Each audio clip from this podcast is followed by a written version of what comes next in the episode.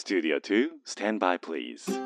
Discovering fine artists from all over Japan. The best variety of the music of tomorrow. 近未来追求型音楽バラエティ DJ のビーズ東京ライブ DJ のビーズ東京ライブメインパーソナリティの DJ のビーですこの番組は確かな音楽性を持ったインディペンデントアーティストに DJ のビー自らが出演交渉し明日の日本の音楽シーンを描き出す近未来追求型音楽バラエティですアーティストの人間性に迫る打ち合わせなしのトークとファン目線の選曲でお届けをしてまいります。この番組は兵庫県西宮市桜 FM をキーステーションに FM 根室 FM ビュー FM 砺波 FM 七子丹南夢レディオ富山シティ FM 敦賀 FM ハーバーステーション FM 松本宮ヶ瀬レイクサイド FM ハワイホノルルケーズレディオ衛星デジタル音楽放送ミュージックバードを経由して59曲ネットにてお届けをしてまいります。というわけで今日はあ久しぶりにお迎えをするアーティストなんですけれども、えー、やはりこの状況下でですねいろいろと工夫しながら活動をしていただいているというところでその辺のお話を今日は伺っていければというふうに思っております。今日のゲストはこの方です。旧崎舞です。旧崎舞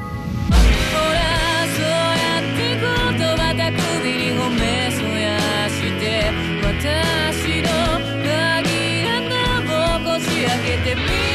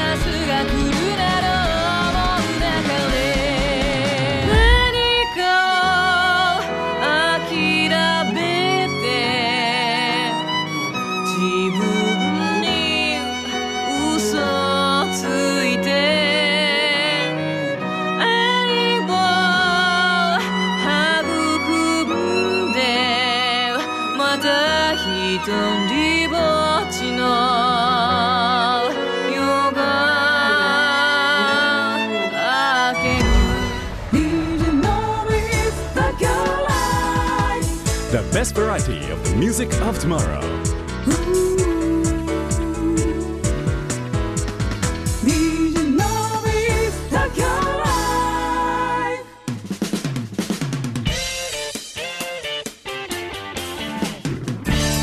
DJ のビス東京ライブへようこそ。今日のゲスト旧崎舞さんです。お久しぶりでございます。はい。よろしくお願いします。お元気でいらっしゃいますか？ぼちぼち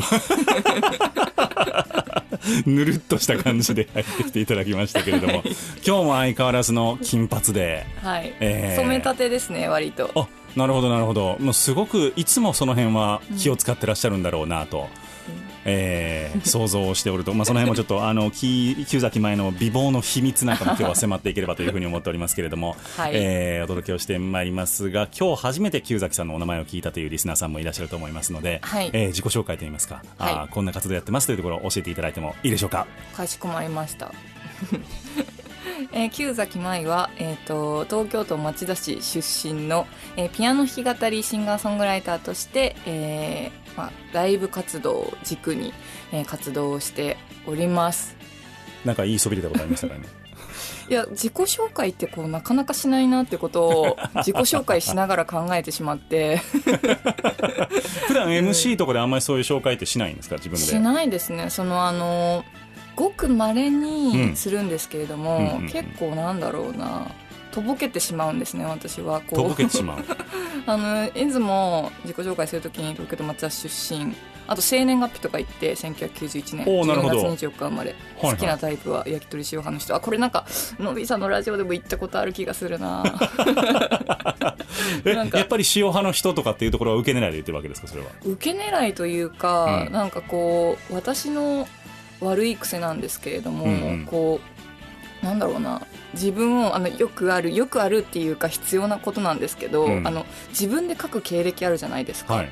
なんかこうなんとかに定評があるみたいなことを。ますね。はい。うんまあ自身で言ってらっしゃる方もいるしもちろんその、まあ、誰かのたなんていうんですか他己紹介はい。の場合もあると思うんですけど、あのプそうそう、ロフィールでね。そういうのがことごとく苦手でうんはあ、うん。自分で自分のアピールをすることが。そうそういうことですね。そう自分のアピールをするっていうことが苦手なので、うん。だからなんか別に必要のない情報ばかり。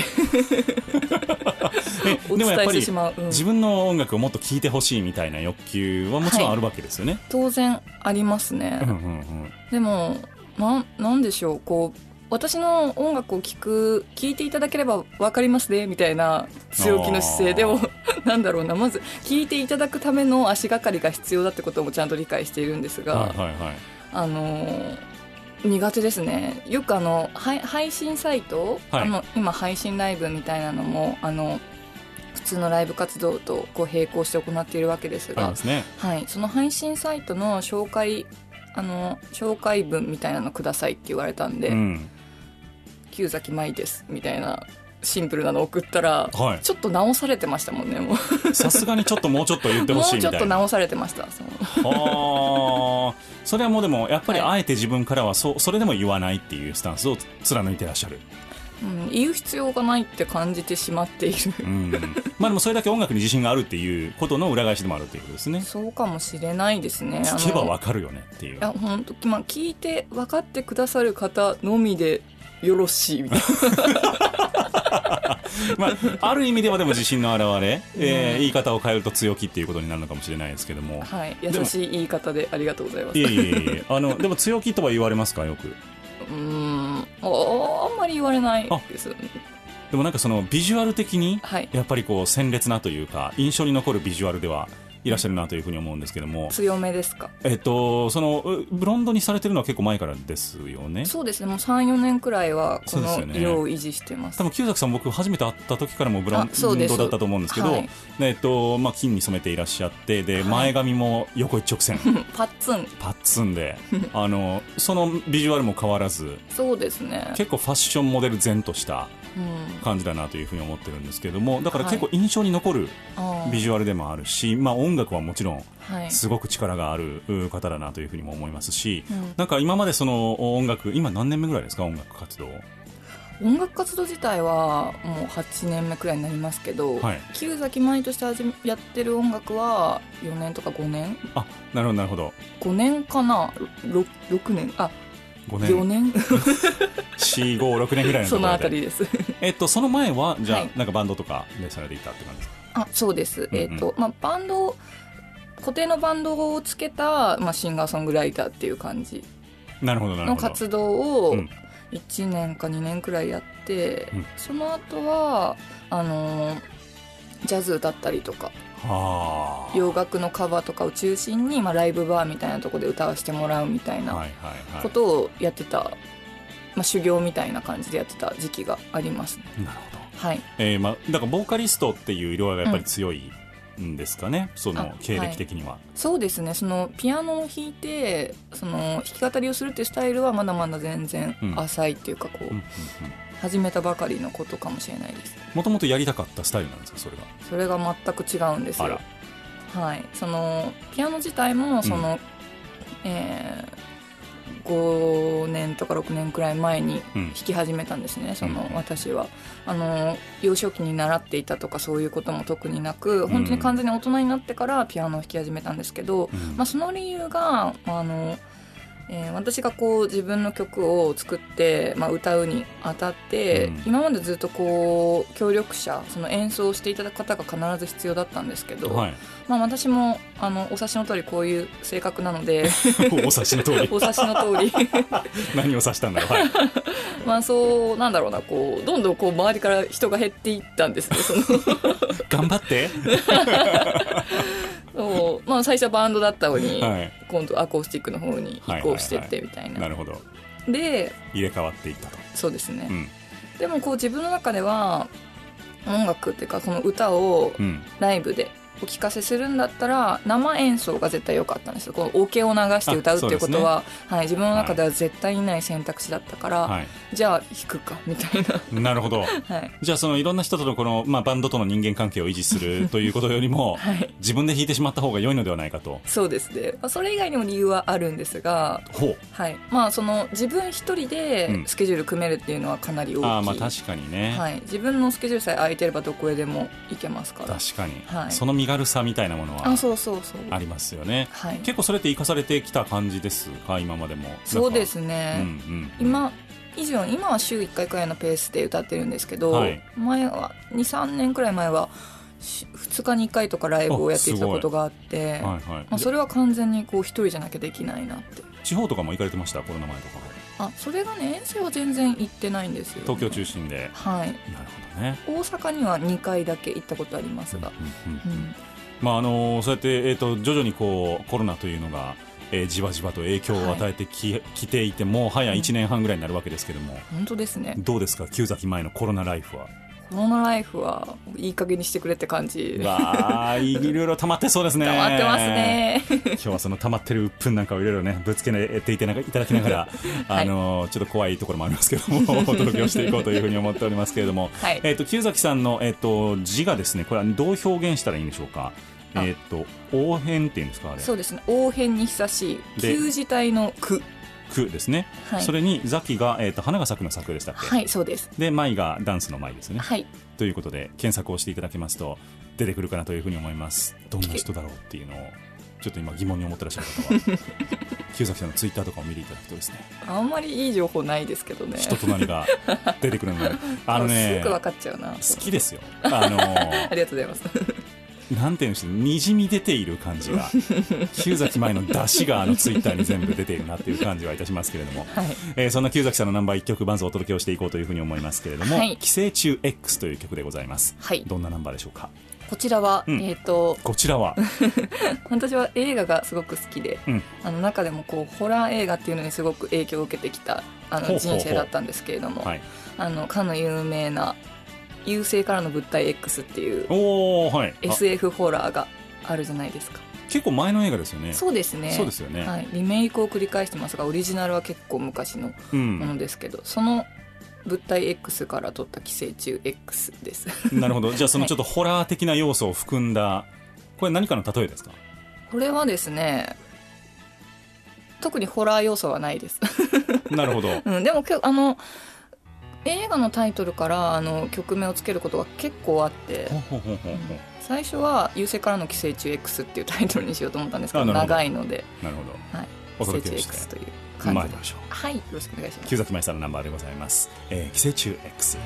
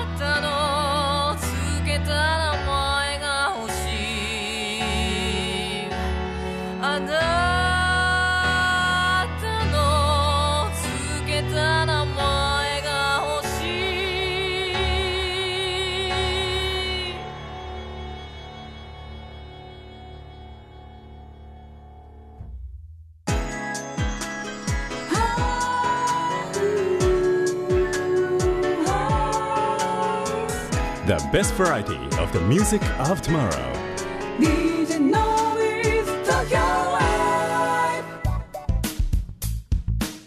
お届けをいたしましたナンバーが旧崎舞さんのナンバーでございました「寄生虫 X」という曲、ありがとうございまし素晴たらしいナンバーでございました。あざす やっぱりこの声の出し方みたいなのが本当にこう心の底からの叫びみたいなのにすごくこう聞こえてくるところがあって。はい。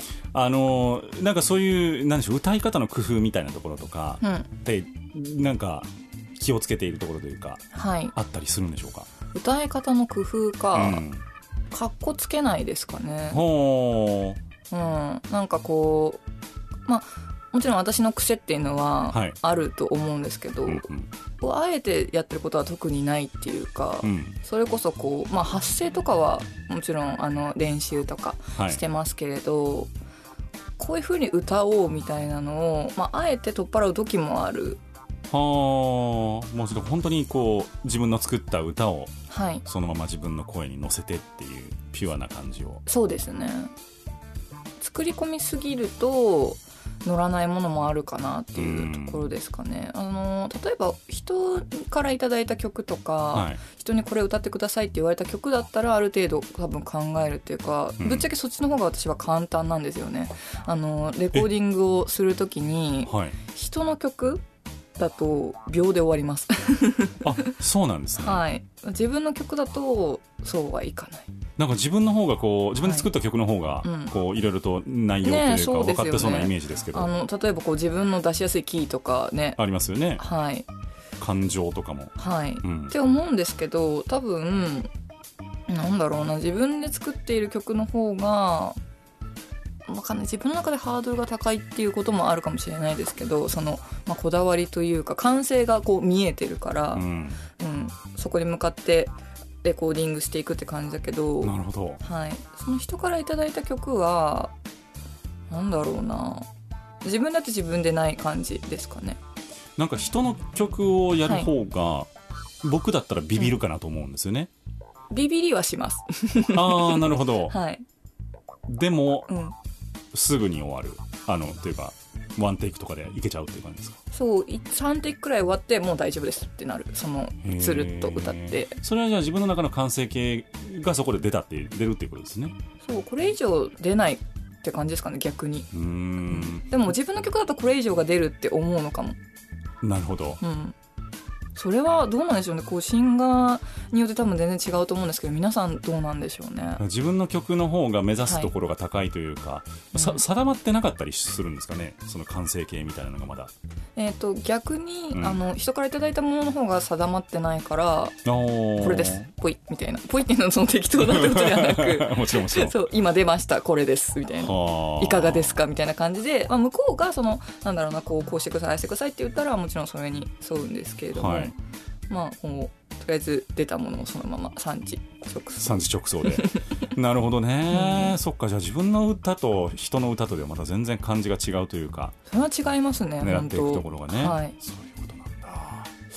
いや旧崎さんも今日は、はい。旧崎舞さんをゲストにお迎えをいたしております。お願いします。前進めていただいた映画があったじゃないですか。離別。離別。うん。見ました。ありがとうございます見ていただいたのですね。ちょっと半年以上前に見たので、うんうんうん。あのごめんなさい内容を全部覚えてはないんですけど、はいいかがでしたか？重かった。あの民族の問題とかそれこそ介護の問宗教の問題介護の問題とかいろいろ絡んできていて、あれどこの映画でしたっけ、えーっと中東のなんかイランとかあっちの方ですよね。そうですね。そうですよね、うん。いや本当にもうあのずーんときて。そうです。いか感想聞かれて面白かったと明るく言える映画では決してない。あのねあれよく人に勧めたなって思いました 面白い。いや本当えでもこうおすすめししたものを見ていただけるのすごい嬉しいな。ありがとうございます、うん、あののびさんに見てほしいって言っていただいたのでぜひともとはい思って見て、そうこのラジオの中でね、はい。おすすめしたんですよね。そうなんです。はい。いやあれはすごくまた、あの自分の中にもう一度見るリストの中にやっぱ入ってるんですけど多分見るたびにまた変わってくるんだろうなっていう,、ところでして全然その派手なアクションとか、はい。色恋とかも全然ないんですけど、うん。あの淡々とあのえぐられるというか。確実にえぐられますよね。そうですね。こう徐々にカンナで心を削られていくようなそんな感じがする映画でございましたけれども、でもこう無駄がなかったじゃないですか。その、うん全部のシーンに結構意味がうん。あるんですよね。そのと後々分かってくるんですけどそれが、うん。それが素晴らしいって思った。そうですね、なんかそれを考えてはいけないんでしょうけどこの映画って何が言いたかったんだろうみたいなところもやっぱりこう最後にそうですうーんってなっねてしまったりとかするんですよね。個人的見解としては、はい。そういうの中東の方々のなんて言うんでしょうこう中流階級っていうんですか、の暮らしというか問題というかみたいなことなのかなってその他のその監督さんの他の作品も見たんですけど、うん。結構そこは一貫したテーマとしてありましたね。なるほどなるほど、うん、その暮らしのあのしんどさみたいな。まあそうだと思いますね。うん。うんうんうん。なるほどな。で一番なんかこう興味深かったっていうのはあれですけどあのイスラム教？はい。はい、あのコーランっていうあの、まあクリスト教でいうあの聖書的なものにをあの使ってコーランに誓ってお前は本当だって言えるのかみたいな風に問い詰めるシーンがあったじゃないですか、あれって結構なんだろうな、まあ、日本人は無宗教の方が多いとされますけど、うん。まあ、その心からこう信仰している何かがない人だったらうん誓いますって。まあね、まあ自分のね不都合になることであれば嘘をついてしまうような場合もあると思うんですけど自分が不都合になると分かっててもやっぱり神様には嘘つけないんですよね、うん、そうそこがなんかこうなるほどって思ったなんか意外とそういうとこってないですよね。日本のあのそうそう。多くの人、まあそはい。そういうすごい強い信仰心を持たれてる方も多いと思いますけども、はい。うん、大多数の方が、うん。結構その八百万じゃないですけどもね。そうですね。の神様に対して、はい。あの嘘をついてはいけないみたいな観念すごく強い観念をあんまり持ってる人って実は少ないんじゃないかなと思ったりとか。そう思いますね私も。うんもしままあ、僕自身も多分そうなんですよね。うん。うん。でその日本の映画で例えばそういう描写を入れたとしたら、うん多分あこの人はこう信仰っていうものを強も強く持ってる人なんだなっていうふうに、うん。特別な感想になると思うんですけど多分その中東の方々っていうかそのイスラム圏の方々からしたらそれは多分当たり前のことなんだと思うんですよ、ね。当たり前として描かれてるっていうことに踏むってなりました。どっちかというと日本の場合は人なのかもしれないですね。そういう信仰の対象とかはね。なるほど。人形映画とかだったら親分だったりとか。ああそうですね。ねしたりしますね、はい。なるほど。またじゃあ僕の課題映画をうん。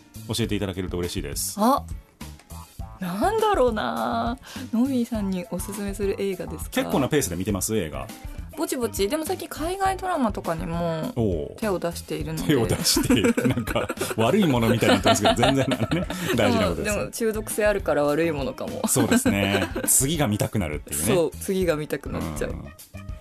じゃあはい。あのせっかくその前回紹介した映画も「リベツ」って映画もそはいはい。のイスラム圏のはい。映画だったんで、そのまあ中東の監督うんからもう一つ「パラダイス・ナウ」っていう映画があパってラダイスナウはい、これはぜひ見てほしいですね。あの再び重い内容になってはしまうんですけれどもあのそのテロ組織うん。そのイスラム過激派と言われる、まあ、テロ組織が存在するではないですか。ありますね。はい、私から私たちからすると、うん。まあ、やはりとても怖い存在で、はい。まあそのなんだろうこう自爆テロとかうんとんでもないことをしでかすなっていう風にまあ当然誰しもが感じると思うんですけど。ね。はい、でもそのなんだろうなこう当事者たちっていうのは、うん。もう私たちとほとんど何も変わらない普通の青年だったり、はい、普通の日常を送ってる方なんですけれども、うん。やはりその信仰というものがあるから、うん。ある日突然そのテロ組織に呼び出され、おめでとうみたいな。うんなるほど。そう次は君たちがあの行く番だよみたいな。うん。感じで生かされるですねその2人のとある青年が、うん。まあ、そこの葛藤を描いた作品っていう感じであのテロ事件とかをあのモチーフにした映画はいっぱいあると思うんですけど、はい。だからそのテロ側する側の方ね。そうですね。はい。の映画なんですね、うん。なるほど。はい。これはぜひ見てくださいちょっとまた重そう。なんかスナック食べながら「ヘイ!」って見る感じではないそうコーラ飲めながらイエーイっていう感じではないでではないですすね。わかりました。結構そういう映画好きなんですか？そうかも。そうそうかもしれないですね。こうあんまりなんだろう。まあもちろん私にとって映画は娯楽ですけど、はい。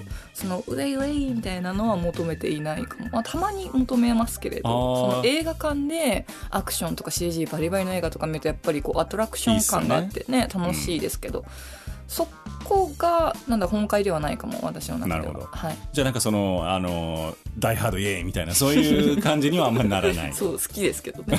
そうそう僕 DVD ボックス持ってますから。さすが。もうあれはあの何も考えずに見れるいやそうそうそう。そう何も考えずに見れる映画を求める時もあります、はいはいはい。でもなんかこう、まあ、その社会情勢とか、うん。うんそういうなんだろうなこう、まあ、ニュースを見るじゃないですけど、はい。本を読む歴史を紐解くみたいなことの一環として映画を見ている感覚もあるかも。なるほど。はい、じゃあいろんなその文化背景とかを知りす知る一つの窓になっているみたいうなそですね。ところなのかなとはい思いましたけれども、なるほど。映画大好き旧崎舞さんを今日ははい、ゲストにお招きをいたしております。続いてのナンバーでございますけれどもはい、「鍵と穴」という曲でございますです。これはあのね前回のあの、ねかけさせていただきましたけど、はい、時にもかけさせていただいていて、はい。でその時にこの「鍵と穴」が入ったその作品がうん。後々配信リリースされますよみたいな、はい。近々されますよみたいな話をしたと思うんですが結局あれから45ヶ月あそうでしたっけ？経って、まあ、だからはい。わりかし最近ようやくリリースにこじついたっていう感じなんですね。今年ですか？今年のあの前回ラジオ出させていただいた時は確か今年の1月だったと思うんですけどそうですねあの今年の6月ぐらいに出したんではなかったかな、かな？わうん、かりました。そうか今年の1月と結構あのコロナが大変だった時期ですねまたね。そうですね。そうだそうだ。その時期に来ていただいた、うん。えーで今リリースをされていると。はい。なのでまあ今日はその、まあ、はい。エロスとタナトスっていう作品になったんですけれども、はい。まあ、その3曲を満を持して 聴いていただこうと思いまして。なるほど、はい。お届けをしてまいりましょう。旧崎舞さんで「鍵と穴。あなたの言葉は映画のセリフみたいだ。私は魔法にかけられてゆく。何度も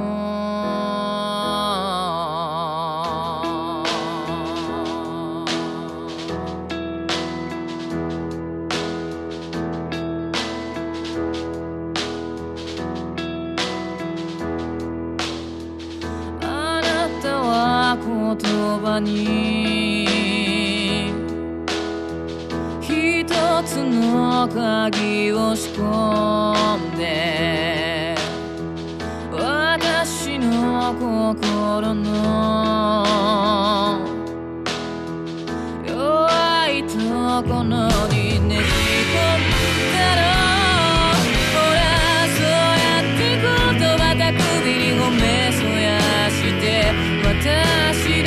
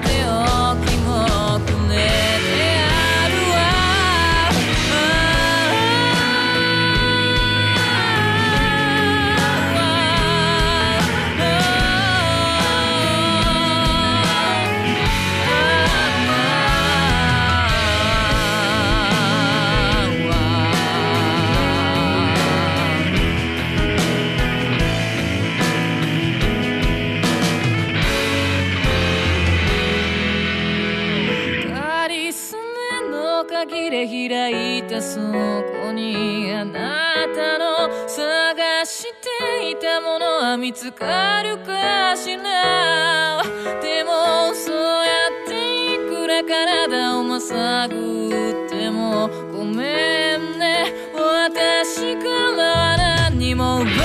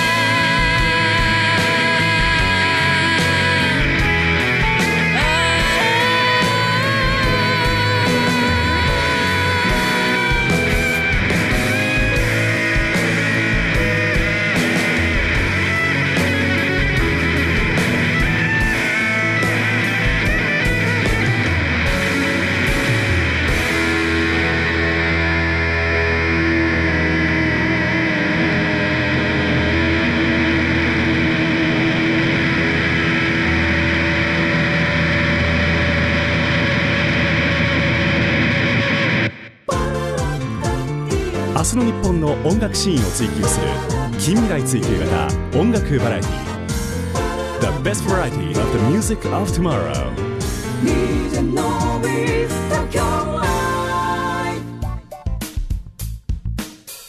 お届けをいたしました。ナンバーが旧崎舞さんのナンバーでございました「鍵と穴」という曲でございました。はい、ありがとうございます。こ。れ前回もご紹介をしたナンバーということでございましたけども、はい。えっと、ミックスがだいぶ変わってるとそうなんです。うん完成版になりました。もうめちゃくちゃいい曲ですねこれありがとうございます。もうもうこれフルバンドでぜひ生で一回聴いてみたいなと思うぜひ。ナンバーでございますけれども、えっ、と、旧崎さんのライブが、はい。えー近々決まっているというところでございまして、はい。どんなライブでなるでしょうか？えーと、はい。コンスタントにまあ週1回ずつくらいライブをやっているんですが、はいその中でもあの、お知らせしたいものがあり、えっと、来たる10月23日、来たる10月23日、おそらく土曜日。に、おそらく土曜日、はい。えっと、ワンマンライブをやらせていただくんですが、あのー基本的にはあのピアノ弾き語りスタイルっていう形でやっていますけど、はい。今年に入ってから、まあ、ちょっと実験的なあれであのピアノ弾かずに歌うライブっていうのをちょこちょこやってるんですね。なんかパジャマライブもやって あそう。よく見てくださって。いる、はい。そうパジャマで布団敷いてその上で歌うっていう、やってましたね。はい。はい。そうそんな感じでやっているんですけれども、うん。まあ、それの第3回が、まあ今回はちょっとパジャマではないんですが。何になります、今度は？何になりましょうね。あ、まだ決まってないんですか、そこは？はい。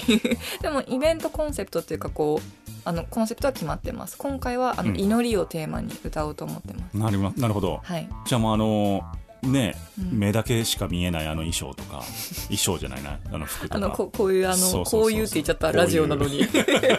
こういうやつです。はい、とか、なんでしょうね、祈りね。はい、はいはい。なぜ祈りをテーマに？まあでも祈り祈りとなんだろうな歌うことは結構こう共通するものがあると感じていて、はいはいはい。まあ、さっきの話とちょっと近いですけれど、んまああの私はこう特にその信仰する祈る神様っていうのはいないですけど、うんでもこう歌う時になんだろうな、まあ、神様なのか何なのかわからないけれども祈るような気持ちになることがあります。おーそれは何でしょうね対象はね。音楽ですかね。音楽に対して。うん。それは結構年々強くなるかもしれないですね歌ってて。えどういう願いなんでしょう？伝わってくれっていう願いなのか、うん。音楽ありがとうっていう感じなのか。えーなんかこう何もかも捧げているような気持ちですかね。でもこれといってこう何かを叶えてくださいとか、うん。そういうお願い事ではなく、んまあ本当に捧げているかも。自分の全てを、うん。うん、なるほど。はい。という、まあ、そのじゃあ祈りをテーマにした。そうですね。ワンマンライブはい、これはどんな構成でされるんでしょうか？構成というか出演者というか。はい。えー、と今回は、えーとピアノはい。後藤田亮太さんという方に弾いていただきつつ、はい。ギターをですねアコースティックギターをうん。黒沢慶太郎さんという、あの私のあの普段のうん。ライブサポートをエレキであのやっていただいている方なんですけれども、はい。今回はそんな彼にあのアコースティックギターを弾いていただくっていううんうん。だからまあ自分的にも一体どんなステージになるだろうなっていうのを今から楽しみにしているライブですね。なるほど。はい、これ1本だけですかね？ご紹介は。あもう一本よろしいですか？ぜひ。はい。これがですねあの毎年あの誕生日にワンマンライブやらせていただいているんですけども、う。ん。まあ、誕生日が私あの結構賑やかな日なんですね。12月のはい。24 24日でしたっけ？日クリスマスイブ。すごいじゃないですか覚えやすいですね。もう覚えやすいです。そう。12月24日当日にうん。今年もワンマンライブをやらせていただくこ素とに晴らしい。なりました。これがですねあの、うん。ちょうど昨日その収録している日の前はいはい日はいのライブからあのチケットを発売開始したばかりなんですけれどもなるほど。あの旧崎前プレゼンツ生誕大感謝祭と来いうましたね。催しでございまして催し。はい、こちらがあの東新宿の真昼の月夜の太陽さんで、うん。えー、と編成がピアノ弾き語り旧崎舞と,、うん。とバイオリンチェロというまあストリングスとお、しゃれですね。はい、あとはパーカッションを含めたまあ4人編成で今回は豪華にお届けしようと思います。すごい。はい、その編成って今までありました？えーとですね、そのストリングスバイオリンチェロっていう編成は、まあ、結構しょっちゅうやってるんですけど、はいはパーカッションもそこにそのリズムが加わるっていうのは初です。いなるほど、うん、えーじゃあこの編成も楽しみに、はい。ぜひとも皆さん12月の24日ぜひ。ご予定のある方もいらっしゃるかもしれませんが。そうなんです。それなんなら一緒に来てくださいっていう、ね、そう。まあでもちょっとあんまりこう2人が盛り上がるような曲は。あんま歌えないかもしれないんですまあが、ちょっと。結構えぐられる系のあのなるかもしれないですけども。はい。えーっと楽しみでございますね、はいまあそうやって、えーいろんな表情を見せる旧崎さんのライブにぜひともですね皆さんお越しをいただきまして、はい。本当の旧崎舞はどんな人かっていうところをですね、えーライブからちょこちょここう漏れ出しているところがあると思いますので、そう。えーご覧いただければというふうに思います。はい。本当の私はそう楽曲にありますので、なるほど。で実は僕旧崎さんのライブで見たことがないんですよまだ、考えてみればそうですね。そうなんです。だから12月はい24日行こうかなと思ってますよ、あ本当ですか？その日かよみたいな。それはうん。こう、じゃあ野木さんにこう同伴者がいるかいないかで、うん。踏むってなるやつ。でそれ同伴者が誰かによりますよね。そうですね。ピンクちゃんかもしれないですよ。ああそれは大歓迎。単純に。仕事かよみたいな 野木さんは仕事と思っているかなとか言って。おっと？おっと？おっと？そういう業界のダーティーなトークも含めつつお話を、ダーティーじゃない何もないですよ。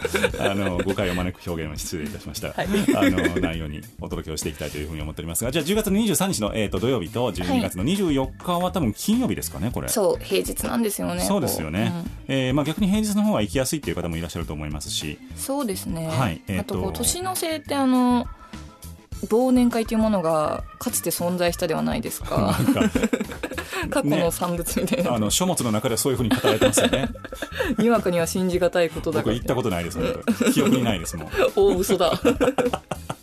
そう。でも今このご時世だとなかなか忘年会しづらいと思うんで、そうですね。そうだから狙い目かもとは思ってます。旧崎前ライブでワッシュしましょう。ワッショイしましょう。あのワッショイする内容ではないのですが。そうですね。あの叫んだりしないようにしていただければと思いますけども。そうですね。はい。えー、とじゃあ 10, 10月の12月の24日は真昼の月夜の太陽でございまして、はい。えー、と10月の23がグレープス北さん。グレあ失礼しました、はい。北サンドのグレープスでございますので、えーぜひとも両日ともご予約をいただければと思います。お願いします。ご予約はどうしたらいいでしょうか？はい。えっと旧崎舞の、まあ、公式ホームページ。はい。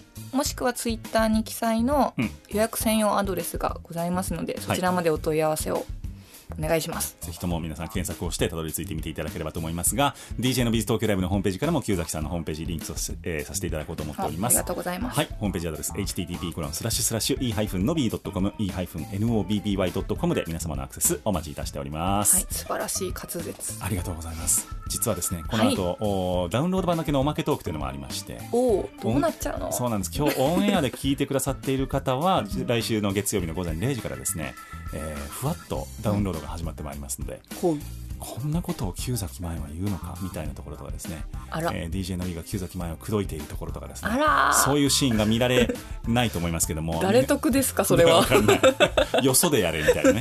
はい、えーそんなシーンが見られるかもしれない。おまけトークぜひともホームページの方からダウンロードしてみていただければというふうに思います。はい。続いてのナンバーでございますが「メメント」という曲でございます。はい。どういうナンバーでしょはい。こちらもですね、うん。私あの好きな映画からタイトルを拝借しておりましてクリストファー・ノーラン監督のはいはいはい「メメント」から、う宇宙系のやつでしたっけ？えっとあそれはあのインターステラーかな。失礼しまはい。した、メメントはあの記憶が15分しか持たないあそうだそうだそうん。失礼しました、はい。主人公の映画なんですけれども、ははい。いメメントはラテン語で「うん忘れるな」という意味があり、まあ、かの有名な言葉に「メメントモリ」ありますよね。はいこの「モリ」がつくと死を思えとか、うん。いつか死ぬことを忘れるなみたいなあ意味合ないるほにどなるほど。なりますね。はい。どういうナンバーでしょはい、こちらは、まああのなんだろうなこの世の中にその今を大事にしようみたいな、うん。いつか必ずそうなんだろうな死んでしまうから今を大事に生きていこうみたいな楽曲ってすごく多いと思うんですけれども、はい。なんか私はまあそれってまあ本当大前提っていうか当たり前のことだけどなんかやっぱりピンとこないじゃないですか。自分がうんうんね、今若くいる自分がいつかは衰えていくこと、まあ当たり前のことっていうか最初から知ってそう生きてはいるけど実感はないっていうか、うん。もしかしたら明日事故に遭って死んでしまうかもしれないって言われてもうーんみたいな、まあ、分かってはいるけどねみたいな。そう。分かっていながら、まあ、ゴロゴロして過ごしたりするわけじゃないですか、うん。まあ、そういった気持ちを歌っていたりします。うんなるほど。はい。お届けをしてまいりましょう。旧崎芽さんのナンバーです。メメント。神様ありがとう感謝します。まぐれに今日まで生きながら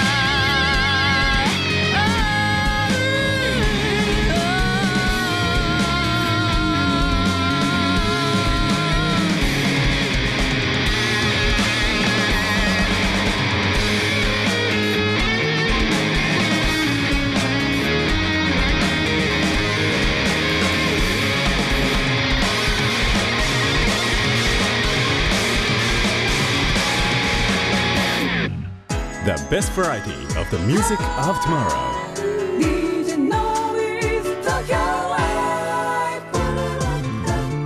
明日の日本の音楽シーンを追求する近未来追求型音楽バラエティお届けをいたしました。ナンバーが旧崎舞さんのナンバーでした「メメント」という曲でございましたはいありがとうございます。もういちいちいい曲ですね。耳ありがに残るとうございます多分今日あの聞かれた方はですねもう一回あのプレイバックをしていただいてあの、配信とかでも今されてるんですよね？はい。はい、配信限定でリリースした限定で。そうなんです。作品でしてあのサブスクで聴いていただけますから。旧崎前で、えーはい。検索をしていただいてもうガンガン爆音で聞いていただいてね。ぜひ。ね。ヘッドホンで爆音で聞くのはすごくいいと思いますこういう曲。をおすすめです。おすすめでございます、はいさあ DJ のビーズ東京ライブには名物コーナーがございまして踏む。ノビーに聞けというコーナーでございます、はい。さあ踏むっていう時踏むって思ってないですよね絶対に。えー、1時間散々ですね旧崎さんにいろんな質問をさせていただきましたので、逆に旧崎さんの方から僕に一つの質問を投げていただきましてその質問への回答拒否権が僕にはないというコーナーでございます。おー。何でもどうぞ。えーとですね、はい。ずのびーさんの,、はいあの好きな女性のタイプを知りたいです。そんな普通の質問でいいんですか？でもこれは、はい。あの例えば誰かを傷つけないようにとかじゃなくてもうガチの好きなタイプを教えてほしい、あー。なんかすごいムカつく言い方かもしれないですけど、はい。好きでいてくれる人だと思うんですよね。究極は。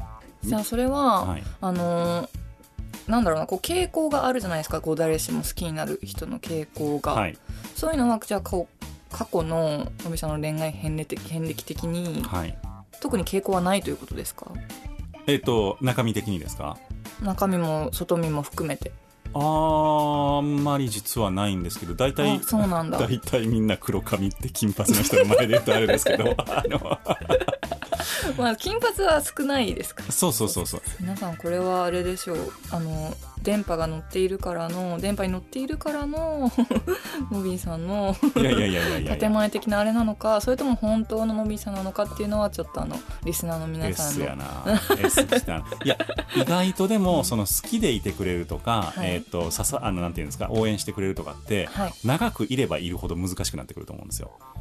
うん。えっ、とよりこうお互いのことを知れば知るほど、はい。やっぱり嫌なことが見えてきたりとか、ね。この人のこういうところは嫌いだって、んうん。全体的にはいいと思うけどこの人のこういうところは嫌いだとかっていうので、うん。またそんなことやってとか結構その全面的になかなかこう支えるみたいな方向になかなかいかなくなることが多くてはい。長く付き合えば付き合うほどそこがこう難しくなってくるんだっていうのは。だから最初から分かんないですね正直、そうですよね、うん、分かんないです付き合ってみないとっていうそうですそうです。長くいてみないと。そうですそうです。だからもう最初はうん。そうそう黒髪から入るっていう。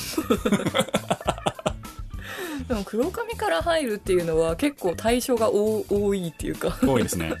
うん。あのちょっとその茶茶色いぐらいは全然黒髪に入ると僕の中で思ってますけどね。なるほどなるほど。こう奇抜なこう派手な例えば金髪とか、うん。ピンクとか、うん。青とか、うん。そういう方ではなかったってことですね。たまたまね。うん。えちなみに旧崎舞の好きなタイプの男性は何なんですか？どんな感じなんですかこれはですねこれはあのオンエアじゃないと仮定してどんな感じですかえー見た目で言うと、はい。ソースか醤油か、はいはいはい。まあ、濃いか薄いかで言うと、塩。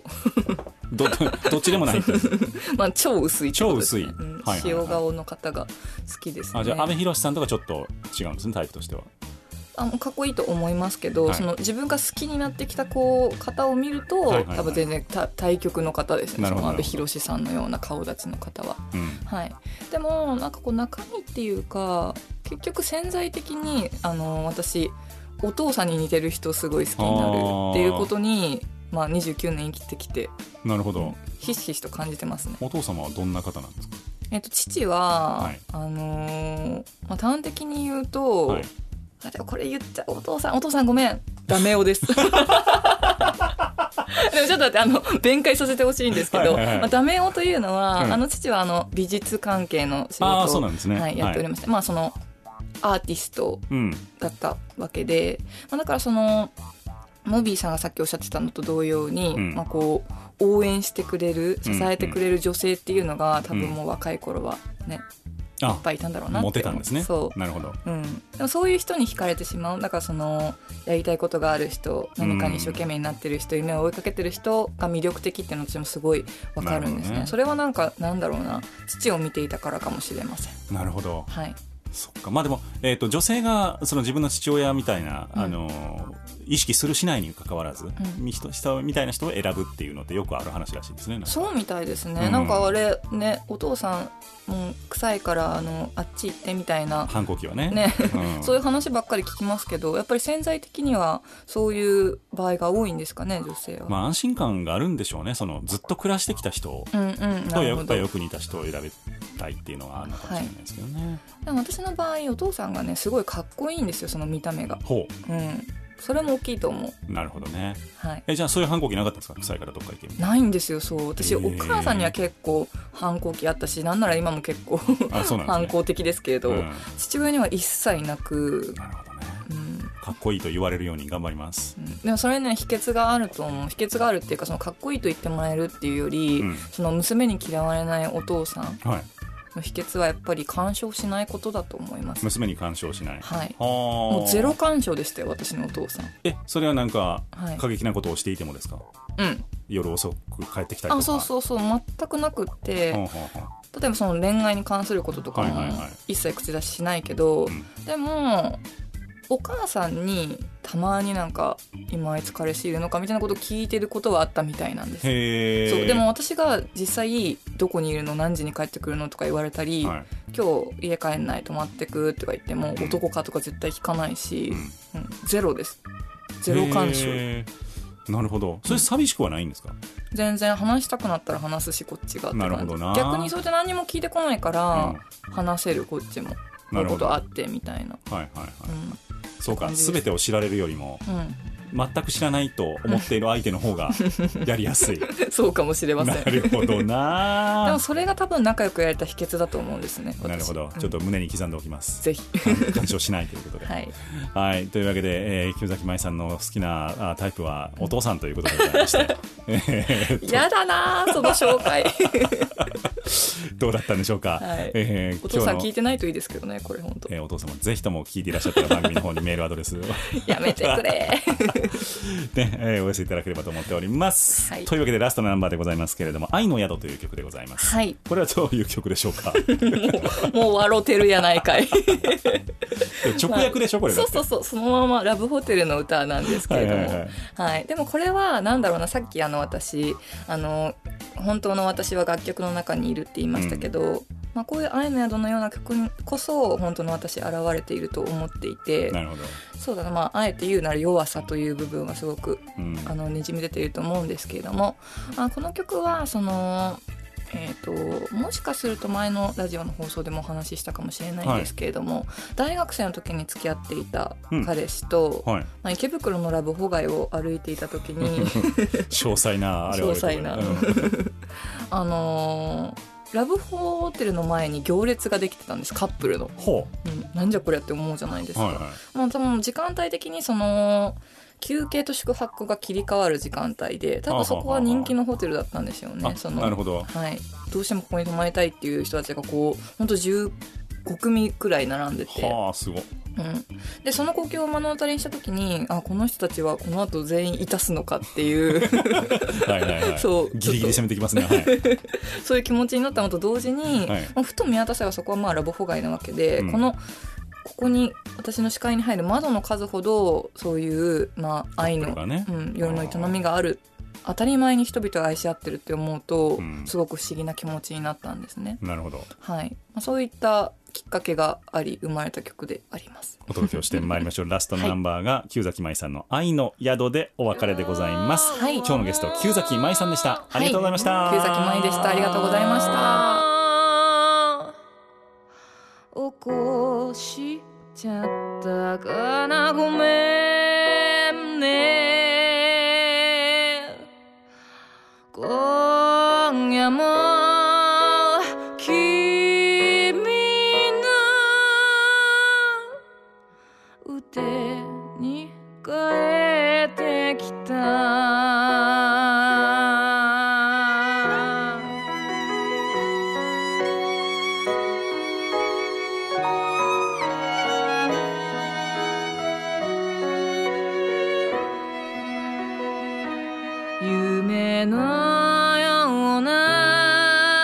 時間が過ぎた後は一人で静かに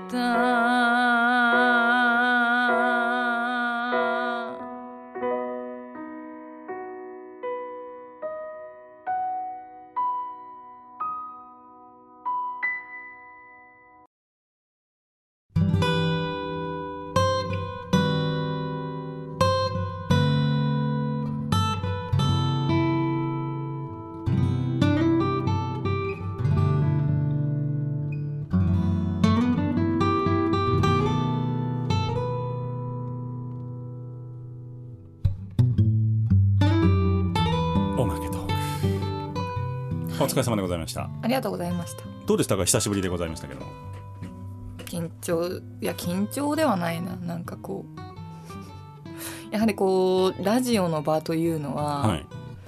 うん、緊張しているわけではないですけどなんかこう、身が引き締まるというか 言葉を選んでしまうというか。なるほど。普段ならそういう言葉は使わないかもだけどみたいな感じですか？うんまあ、それは多分普段の言葉遣いがよっぽど悪いんだと思いますね 私の。何を喋ってるんですか清崎さんは。何を喋ってるんですかえね結構そんな口悪いんですか？そんなイメージあんまりないですけどね。口はねめちゃくちゃ悪いですし、はい、しかも個人的にあの口が悪い人好きなんですね。それはあの言葉が乱暴っていうよりは、うん。なんかここぞという時うん。にズバンってこうひどいこと言える人、ああなるほどね、うん、まあ、そういう訓練僕受けてますけどね。うまそうそういうの。知らんけど。訓練とは？訓練訓練というかまああのなんていうんですかねこういう仕事をしてると結構瞬発力というあかそうですね。あのとにかくあとあと15秒で話題を収めなければいけないっていう時にバーンって断ち切る何か一言みたいなのを選ばされたりすることも結構あるので、いやそれはすごい技能。うん、だからそういうところははい訓練していただいてきたらと思いますけどね、うん、でもおまけだからもう何言ってもいい。何言ってもいいです。しかも時間制限もない。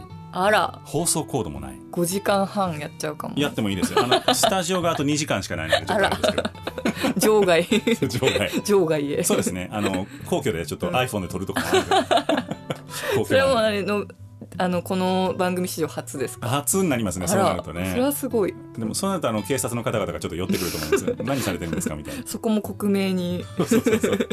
YouTuber みたいな。しかも迷惑系のね迷惑系の、やめろっつって。というわけでございましたけれども。はいそうか、お父様がうん一つの基準になるみたいなところね。そうお父さん大好きですね なんか、その、思い出みたいなのありますか？お父さんと。お父さんとのうん。思い出？これは楽しかったな、お父さんと。あいっぱいある。そう, へまあ、そう子供の頃に遡ると、ーうん。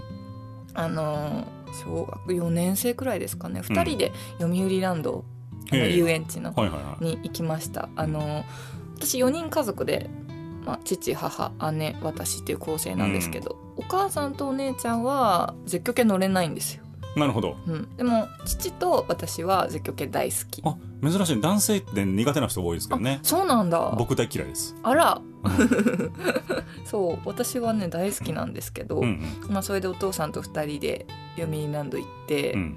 うん。あの読売ランドにはバンデットっていうあ行ったことありますか？ね、読売ランド読売ランド。まあ、行ったとしても絶対乗ってないアトラクションだと思うんですけどあのまあ名物ジェットコースターババンデットっていうのがあって、はいはいはいあの読売ランドってあの川崎にあるじゃないですか、はい。まあ、だから結構こうなんだろうな自然もあるんですねうん周りに。でそのバンデットっていうジェットコースターはこう森の中っていうか林の中、うん。まあ、緑の中をこうぐーっとうん行くうんあとなんかこう池みたいなのも途中のコースにあったと思うんですけど、はいはいまあ、結構自然の中をこう走っていくジェットコースターですごく気持ちいいんですけど、うん。まあ、そのバンデットにこう10回連続とかで お父さんと2人で乗ったり そうすごい楽しかったですねその時のことすごいよく覚えてます。なるほど。意外とう、ん、お父さんからするとそんなに大きなイベントではなかったかもしれないけど。そうかも、うん、あとうん。多分これはお父さんも印象に残ってるのではって思うんですけど、はい。お父さんが一時期そうサイクリングを趣味にしてた時ほうに、ほうほう。あのー、2人でいつも日曜日の朝うん。自転車でなんてふるさと村だっけな。なんかあのうちの割と近くに、はい。住所的には東京都もしくはまあ神奈川県なんですけど、はい。あの映画やドラマのロケ地としてもよく使われるあのすごい田舎があるんですね、ほうん、田んぼがこうドーッとあって、う。へえ。そこにまであの2人で自転車でよく行って、はいでそのふるさと村の中にある唯一の喫茶店みたいなところで私クリームソーダを必ず飲んでてほそれがまあ毎週のルーティンみたいな感じだったんですね。う。なるほど。うんまあ、その日々のこともよく思い出して懐かしいってなったり、なるほどな。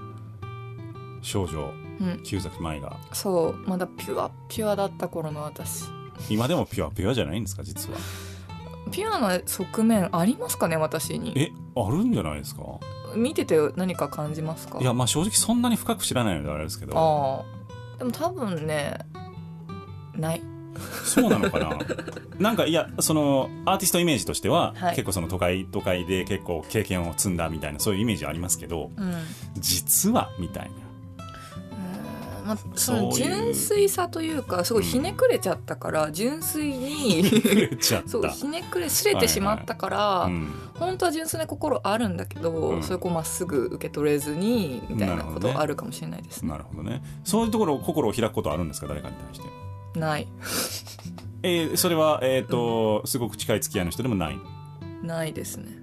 自分だけ？へ自分だけ。え心を開くって何です？逆に教えてください。あのこれ言ったら人が傷つくかなとかあるいは人がこれを言ったら自分の評判が下がるというか、えっとうんうん。ひ惹かれるというか、うんうんうん。そういうようなことをこう気軽に相手の反応を気にせずに言える相手みたいなのが心を開くなのかなと思ったりしますけどね。逆に私も全然こう誰かから嫌われるとか惹かれるとかあんまり気にせず接するので、もちろんその傷つけないようには考えますけれど、うんうこう自分を隠したりはしないから逆に言うと誰にでもこう見せてある部分はある。うん、でもその中の一部は、そう。もうぜこれはこう相手が悪いとかじゃなくてこう自分がやっぱり出せないうんだけなので、それを音楽に出してるのかな。なるほどなだから音楽が本当の自分だっていうのはそういうところですよね。そうですね。誰に対してもはい。言葉では出せないものを音楽で出しているっていう。うん、なんか前に友人のシンガーソングライターの子,、はい。が MC であのはい。一緒にあの共演した日に、うん。その子がステージで MC でうん「旧崎舞ってすごい歌は暗いけど、うん歌っていうかステージも暗いけど、うん。本当はすごい明るい子です」って言ってくれたんです。はいはいはい。すごい楽しくて明るい子なんですよって言ってくれた時に、まあ、それはもちろん嬉しいことなんだけど私からするとやっぱ逆なんですよねその、うん。ステージの暗い私が本当の私。うん。その明るくしてるのは、まあ、別に演じてるつもりはないんでしょうけど、はい。やっぱりそのワイワイ仲間でやるからうん。そこはそこに合わせましょうっていうそういうそういう感じなんですか？うん、合わせるというよりはそれが楽だからって感じかな、うん。うん。そういうふうに振る舞っておけば楽すごい冷たい言い方でしたけど、ううん。んってとこあるかもしれないですね。なるほどな。はい。根が深いですね。どうなんでしょうね。どっからそのすれ始めたなんかすれ始め体験みたいなのがあるんですか？ここケーキだったなみたいあいくつかあるんですけど、うん。それもなんか結構最近考えてることで、な、うん。私はそのこういうさまざまな経験を得てこういう、まあ、スレスレ人間になってしまったのかって思うとはいうんでもやっぱりなんかやっぱ潜在的なもの、ううんん私が私として生まれたからこうなんだっていう結論ですね。もともと持っていた素質、そう。うん、だからなんか何かのせいにするわけでもなくそうですどういうすごく全然違う人生だったとしてもすれてたんじゃないでしょうか。うん。じゃあ超お金持ちのはい、なんかお嬢様 召使い10人みたいなところで生まれたとしてもすれていた。うん、でも逆にすれそうだなその人生。そうですね。普通のこう平均的な家庭で生まれ育ってなんかこうなんだろうな、ま、周りにも恵まれて、まあ、もちろん今も恵まれてはいるんですけど、ええ。うん、というふうに育ったとしても、うん、結局こう私の軸みたいなのは持ってたんじゃないかな。なるほどね。そう考えるとあれですね。なんか今いろいろ話題になっているそのお堀の向こうに住まわれている方々。はい。女性娘さん方いるじゃないですか、あうんうん、うん、なんか大変だなってちょっと今思ってしまいました。そのあの結婚するかはあれかどうか、でも私その話に関してはうん。すごいなんか逆に素敵と思っていて、うんあの実はその同い年なんですね。私。うん、でまあ通われてた大学あるじゃないですか、はい。まあ、そこでその方と友達だった友人がいてですね、はいはいはい。うん。まあ、その方からこういろいろプライベートなお話とかもなるほどなるほちょどっとだけ聞いたことがあるんですけれど、はい。まあ、本当に普通の方なんですよね。うん。本当に。まあでもやっぱ SP の方とか常々、来るわけですよね、うん。うん。いるっていうだけの普通の女の子で、うん普通な女の子がですよ。その、うん。こうなんだろうな、まあ、世間的にすごくこうバッシングされている相手を、結局何年経ってもう10年くらい多分お付き合いしてることになると思うんですけど。学生時代から考えると。そう。うん。こんだけな何障害があっても一緒になりたいっていうのをすごい、ううん。も結婚させたれやってまあそうですね。なんかうん。普通のその世間のはい。娘、あの女性がね、はい。ああいうふうになっているのとまたちょっと違うなと思っていて、うんうん。親戚中から反対をされているのみたいなのとはわけが違うじゃないですか。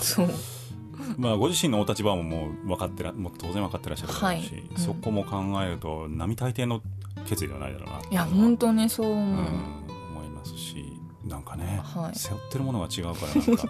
みんな言いたい放題言うけどうん。違う背負ってるものが全然違うぞっていうことを当然分かった上でのうご決断なわけで。んね。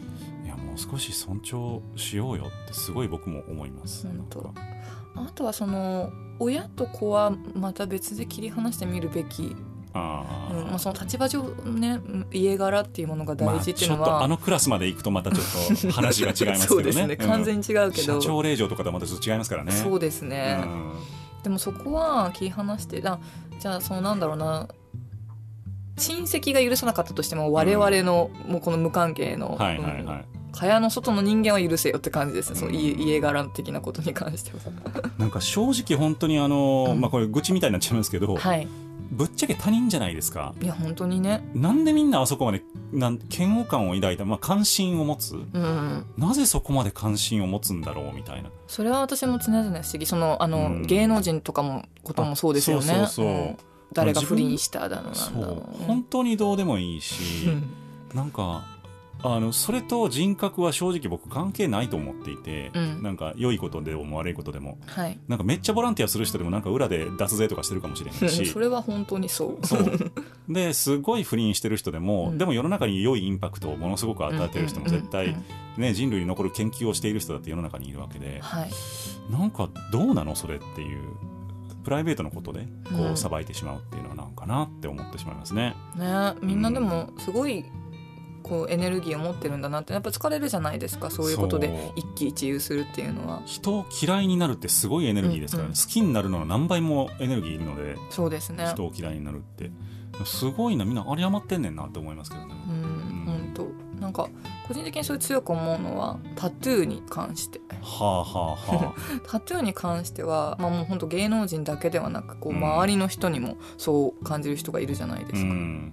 なんかどうあなたに何の迷惑がってなる、うん。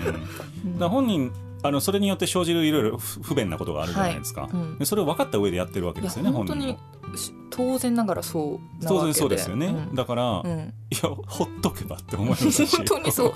うん。なんかほっといてなんかすごい昔うん。何年か前にまだ私がタトゥー入れてなかった時うん。にツイッターでなんかあの誰だっけリューチェルさんかな、はいはいはい。あのもうその芸能活動していらっしゃるけど、はい。まあ家族がいて子供がいて、うん。でまたタトゥー入れたっていうニュースになった時に子供がいるのにみたいなうん。感じでもうめちゃくちゃ叩かれていやもうそんなえお前らリューチェルの何みたいなことをツイートしたんですよ。関係ないですよね。そう。って言ったらで私はタトゥーいつか入れようと思ってるよ、うん。みたいな。いいじゃん別に私の体だしリューチェルさんの体だし、うん。あなたに関係ないよねみたいなことツイートしたら友達が「うん。MRI 受けられなくなるよ」みたいなうんうんリプライ送ってきて、うん。えだからあえそれがあなたにとってうん。何の不不都合が？みたいな、うん。そうだから今時それって別にググればすぐ分かることでうん。どんな不都合があるかとかっていうのって、で分かった上でやってるだろうし分かってなかったとしてもそれこれが言うことじゃないよなとか、本当になんかね自分の娘がやるならちょっとかん言います。うんうん。分かってるその不都合っていうの、うん。うん。でもでもそれでも分かってるやってるんだったらもうそうかってうん。僕も思いますけどねなんか。ねちなみに MRI は受けれるらしいです。あそうなんですね。そう病院によっては そう病院によってはそのやけどのリスクがありますよって言って断る場合もあるけどその全身タトゥーでも MRI 全然受けてる人はいる。なるほどね、そう本当にもうあのーまあ社会的にいろいろあったとしてもですね、あうん。の歴史的なことはね、はい。まあ、ちょっともう令和ですしっていう。本当ですよ。令和やぞ令和。その自分が例えば本当にもう全身うん。あの入れてる人はうん。ちょっとってなるのはそれは分かるんですまだ。そうこ好みじゃないですか？そうそうそうそう。うん。だからそれは別にうちに秘めておけばいいだけのえ話で。友達が入れようと本思ったっていうことについてごちゃごちゃ言う権利は別にないなと僕は思いますけどね。ねそこと人格を結びつけたりね。いや全然関係ない本当に。うん。いや深い話になってまいりました。これは本当にオンエアではなかなかできない話でございます。そうですね、というわけで、はい、何か他言い残したことないですか今日？大丈夫かな？ラジオ難しい。難しい？難しいよ。じゃあ、またラジオでないところでいろいろお話をさせていただき。ぜひ、はい、えー、旧崎前の人間性に迫っていきたいというふうに思っておりますので。研究対象ですか？なんかどもってしまった。何を言ってんねん俺と思いながら。というわけで、えーはい。今日は旧崎舞さんをゲストにお招きをいたしました、ありがとうございました。またお越しくださいぜひよろしくお願いします。ありがとうございました。た